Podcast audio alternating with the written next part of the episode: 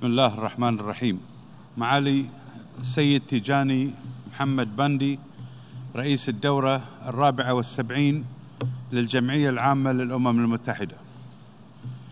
يطيب لي في البداية أن أتوجه إليكم وإلى جمهورية نيجيريا الاتحادية الصديقة بأطيب التهاني لانتخابكم المستحق لتولي رئاسة الجمعية العامة للأمم المتحدة مؤكدا دعم بلادي لكم وثقتنا الكبيرة في قدرتكم على قيادة الجمعية العامة لتحقيق الأهداف المرجوة.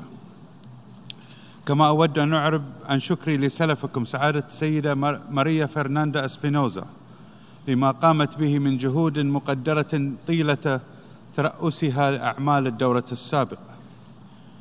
وأعبر عن عميق تقديري لمعالي السيد أنطونيو غوتيريس الأمين العام للأمم المتحدة وجهوده الملموسة من أجل إرساء ودعائم الأمن والاستقرار وبلوغ الأهداف النبيلة لهذه المنظمة في جميع المجالات.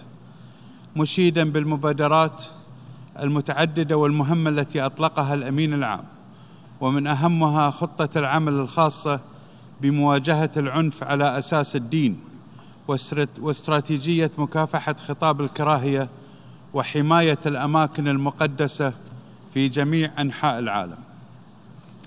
السيد الرئيس تتوالى الشراكة الوطيدة والمتنامية بين مملكة البحرين بقيادة حضرة صاحب الجلاله الملك حمد بن عيسى آل خليفة ملك مملكة البحرين حفظه الله ورعاه ودعم صاحب السمو الملكي الأمير خليفة بن سلمان آل خليفة رئيس الوزراء وصاحب السمو الملكي الأمير سلمان بن حمد الخليفة ولي العهد نائب القائد الأعلى النائب الأول لرئيس مجلس الوزراء حفظهم الله. مع الأمم المتحدة وأجهزتها ووكالاتها المتخصصة وهو ما تؤكده الخطوات والمبادرات التي اتخذتها مملكة البحرين لتحقيق أهداف التنمية المستدامة 2030 ومن أبرزها التوقيع على إطار الشراكة الاستراتيجية بين مملكة البحرين ووكالات الأمم المتحدة الذي يعتبر الأول من نوعه في المنطقة. كما حافظت على مركزها ضمن مصاف دول النخبة وهذا ما أكده تقرير التنمية البشرية للأمم المتحدة لعام 2018 ولقد جاء تكريم صاحب السمو الملكي الأمير خليفة بن سلمان آل خليفة. من قبل منظمة الصحة العالمية في شهر مايو الماضي كقائد عالمي في سابقة هي الأولى من نوعها في تاريخ المنظمة ليؤكد المكانة العالية التي يحظى بها سموه ويجسد التقدير الدولي الدولي لدور مملكة البحرين في تحقيق أهداف المنظمة. كما نعرب عن سعادتنا الغامرة باعتماد الجمعية العامة للأمم المتحدة في قرارها الرقم 329 على 73 لمبادرة صاحب السمو الملكي رئيس الوزراء بإعلان الخامس من أبريل يوما عالميا للضمير. ومن الجوانب الذي تبعث على الفخر والاعتزاز ما تحققه المرأة البحرينية على مدى عقود من منجزات متواصلة. كان آخرها انتخاب معالي السيدة فوزية زينب رئيسا لمجلس النواب. لتكون أول امرأة تتولى هذا المنصب الرفيع في تاريخ مملكة البحرين بعد انتخابات برلمانية شهدت نسبة مشاركة عالية وصلت إلى 67% وجاءت كأحد ثمار النهج الإصلاحي لجلالة الملك حفظه الله وجسدت متانة التجربة الديمقراطية وصلابة الإرادة الشعبية ومدى الوعي المجتمعي والحرص على أداء الواجب الوطني.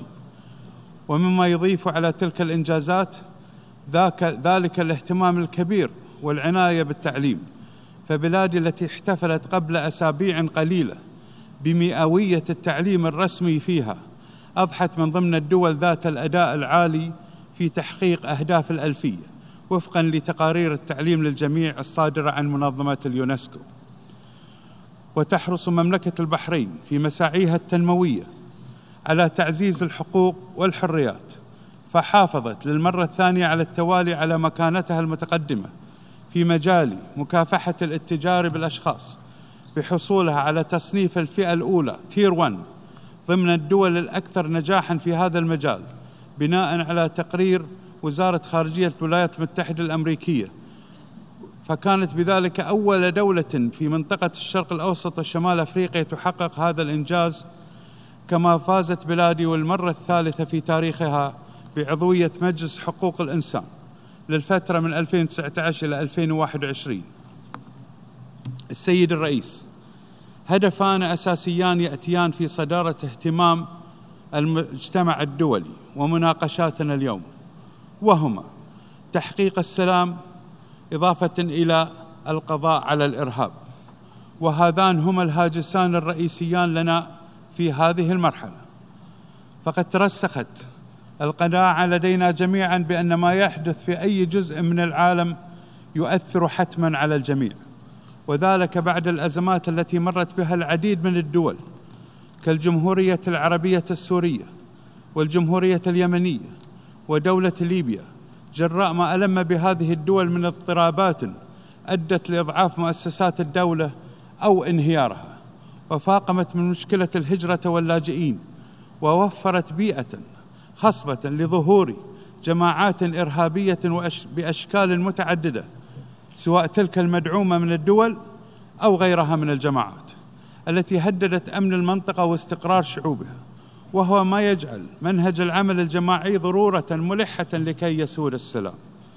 وذلك من خلال التقيد بما نص عليه ميثاق الأمم المتحدة ومقاصده المتمثلة في عدم التدخل في الشؤون الداخلية للدول والالتزام بحسن الجوار والاحترام المتبادل والتوصل لتسمية لتسوية سلمية للأزمات وإنفاذ قرارات الأمم المتحدة للحفاظ على سيادة الدول ومؤسساتها الوطنية ووحدة وسلامة أراضيها وصون كرامة شعوبها واستقرارهم في دولهم. ومن أهم هذه القرارات ما يتعلق منها بالقضية الفلسطينية. التي يجب التي يجب النظر إليها والتعامل معها باعتبارها مسألة سياسية بالدرجة الأولى. تتعلق بالاحتلال والسيادة والأرض والحقوق ولا ينبغي أن تؤثر على العلاقة بين الشعوب أو تثير التصادم بين الأديان أو تحول دون التفاعل الإيجابي البناء بينهم. وعلى المجتمع الدولي إذا ما أراد السلام النهوض بمسؤولياته في إلزام إسرائيل بتنفيذ القرارات الدولية والتوقف عن سياسات ضم الأراضي والاستيلاء الجائر عليها وانتهاك القانون الدولي وعن عرقلة الجهود الرامية للتوصل إلى حل عادل ودائم للقضية الفلسطينية يفضي إلى قيام دولة فلسطينية مستقلة على حدود الرابع من يونيو. 1967 وعاصمتها القدس الشرقية على أساس حل الدولتين وفقا لمبادرة السلام العربية والقرارات الأممية ذات الصلة. واستمرارا لمساعي مملكة البحرين الدؤوبة التي لم ولن تدخر يوما لم لم ولن تدخر يوما جهدا في بذلها لتمكين شعوب المنطقة وبالأخص الشعب الفلسطيني الشقيق. من النمو والازدهار وتحقيق مستقبل أفضل في المجالات كافة. فقد استضافت بلادي بالشراكة مع الولايات المتحدة الأمريكية الصديقة في شهر يونيو الماضي ورشة السلام من أجل الازدهار والتي تمثل جهدا نوعيا ومبادرة مهمة لتعزيز التنمية وتوفير الحياة الأفضل لشعوب المنطقة. وانطلاقا من حرص مملكة البحرين على كل ما يدعم الأمن والاستقرار نؤكد تضامننا مع الجهود المستمره التي تبذلها المملكة المغربية الشقيقة من أجل إيجاد حل سياسي لقضية الصحراء المغربية وفق قرارات مجلس الأمن ذات الصلة وفي إطار سيادة المملكة المغربية ووحدتها الوطنية والترابية. ونحيي الجهود المقدرة لمعالي الأمين العام للأمم المتحدة من أجل تسوية هذه القضية وجهود معاليه أيضا نحو تثبيت الأمن والاستقرار في الجمهورية العربية السورية والتي توجت مؤخرا بتشكيل اللجنة الدستورية متمنين أن تسهموا هذه الخطوة في التوصل للحل السياسي المنشود في سوريا. كما نؤكد على موقفنا الداعم لجمهورية السودان الشقيقة لكل الخطوات والإجراءات التي تم اتخاذها من أجل تحقيق التنمية والازدهار وتعزيز الأمن والاستقرار فيها ونرحب بتشكيل الحكومة الانتقالية برئاسة دولة الدكتور عبد الله حمدوك مؤيدين المطالب الخاصة برفع اسم السودان من قائمة الدول الراعية للإرهاب بما يمكنه من التعاون مع المؤسسات الاقتصادية وتجاوز هذه المرحلة المهمة والدقيقة من تاريخه سيد الرئيس هذا فيما يتعلق برؤيتنا للسلام. أما بالنسبة للتحدي الآخر والذي نود أن نؤكد عليه وهو الإرهاب وكما ترون جميعا فإن هذا الخطر قد اتخذ اشكالا غير مسبوقة. في تاريخ الدول وضعت عالمنا في مرحلة صعبة من عدم الاستقرار وهو ما يتجلى فيما تمارسه إيران من إرهاب ممتد عبر عقود. فالنظام الإيراني بحرسه الثوري الإرهابي يمتلك سجلا مسيء مسيئا مليئا بالانتهاكات للمواثيق والقرارات الدولية سواء عن طريق تأسيس الميليشيات الإرهابية ودعمها أو محاولته المتواصلة لإثارة الفوضى والفتنة والتدخل في الشؤون الداخلية للعديد من دول المنطقة ومن بينها مملكة البحرين أو بمواصلة احتلالها الجائر للجزر الثلاث التابعة لدولة الإمارات العربية المتحدة طنب الكبرى وطنب الصغرى وأبو موسى والتهديد المباشر الناتج عن هذا الاحتلال المستمر. وفي هذا الصدد نؤكد بأننا مع أشقائنا في التحالف العربي لدعم الشرعية في اليمن والذي تقوده المملكة العربية السعودية الشقيقة. سنواصل جهودنا لإنقاذ اليمن وإعادة الأمن والاستقرار فيه. ونحث على ضرورة توحيد جهود كافة الأطراف اليمنية الوطنية مع حكومتهم الشرعية للتصدي لميليشيات الحوثي الانقلابية المدعومة من إيران ولكل الجماعات الإرهابية التي تهدد أمن واستقرار اليمن من أجل التوصل لحل سلمي يستند إلى المبادرة الخليجية وآليتها التنفيذية ومخرجات الحوار الوطني وقرار مجلس الأمن رقم 22 16 لعام 2015 وبما ينهي جميع اشكال أشكال التدخلات الإيرانية التي تعد المهدد الرئيسي لوحدة اليمن وسلامة أراضيه وجواره الإقليمي.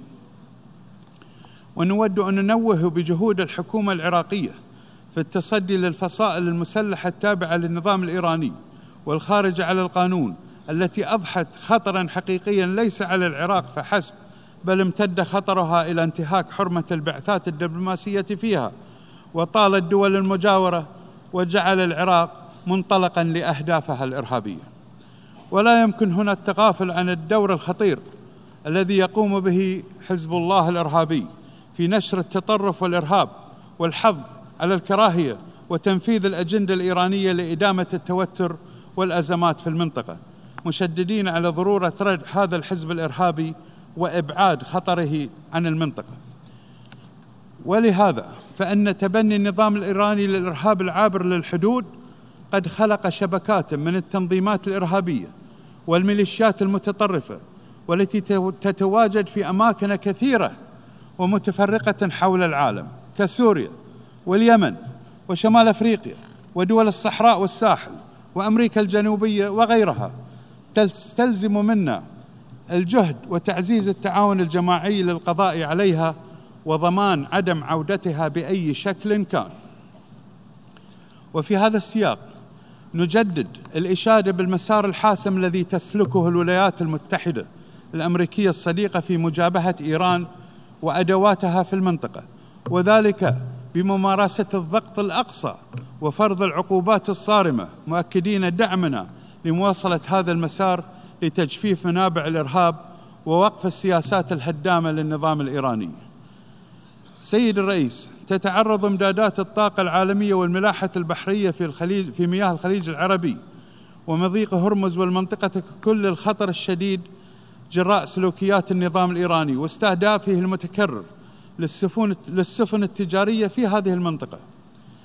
فمنذ نحو خمسة وثلاثين عاما سعت دول مجلس التعاون لدول الخليج, الخليج لدول الخليج العربية لتنبيه المجتمع الدولي للتصدي لهذا الخطر. ولجأت آنذاك إلى مجلس الأمن الذي أصدر القرار رقم 552 لعام 1984 والمتعلق بالاعتداءات الإيرانية على السفن التجارية في الخليج العربي.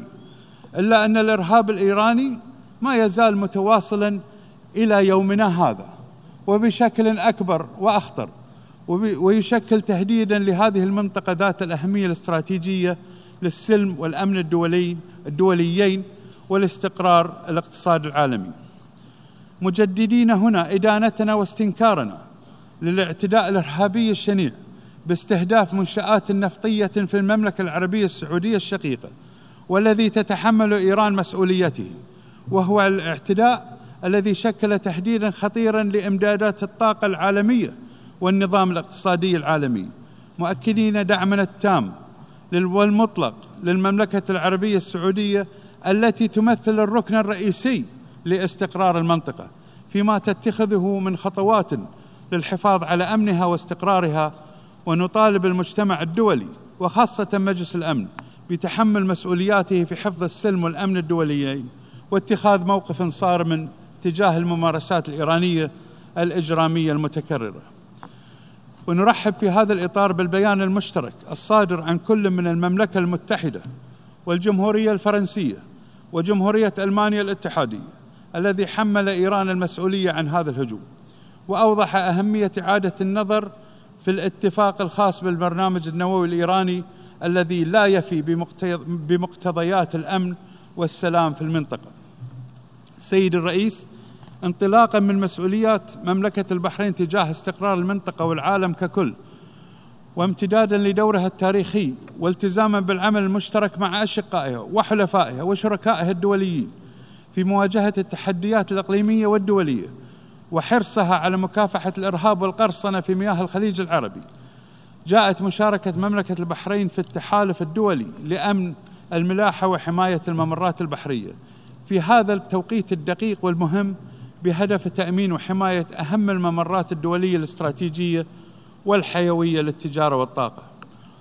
كما استضافت مملكة البحرين في شهر يوليو الماضي اجتماعا عسكريا دوليا هاما بحث سبل تكثيف التعاون الدولي لتعزيز أمن المنطقة وهي تستعد الآن لاستضافة اجتماع دولي آخر سيعقد في المنام الشهر القادم ويعني بأمن الملاحة البحرية والجوية. وذلك بالتعاون مع الولايات المتحدة الأمريكية وبولندا.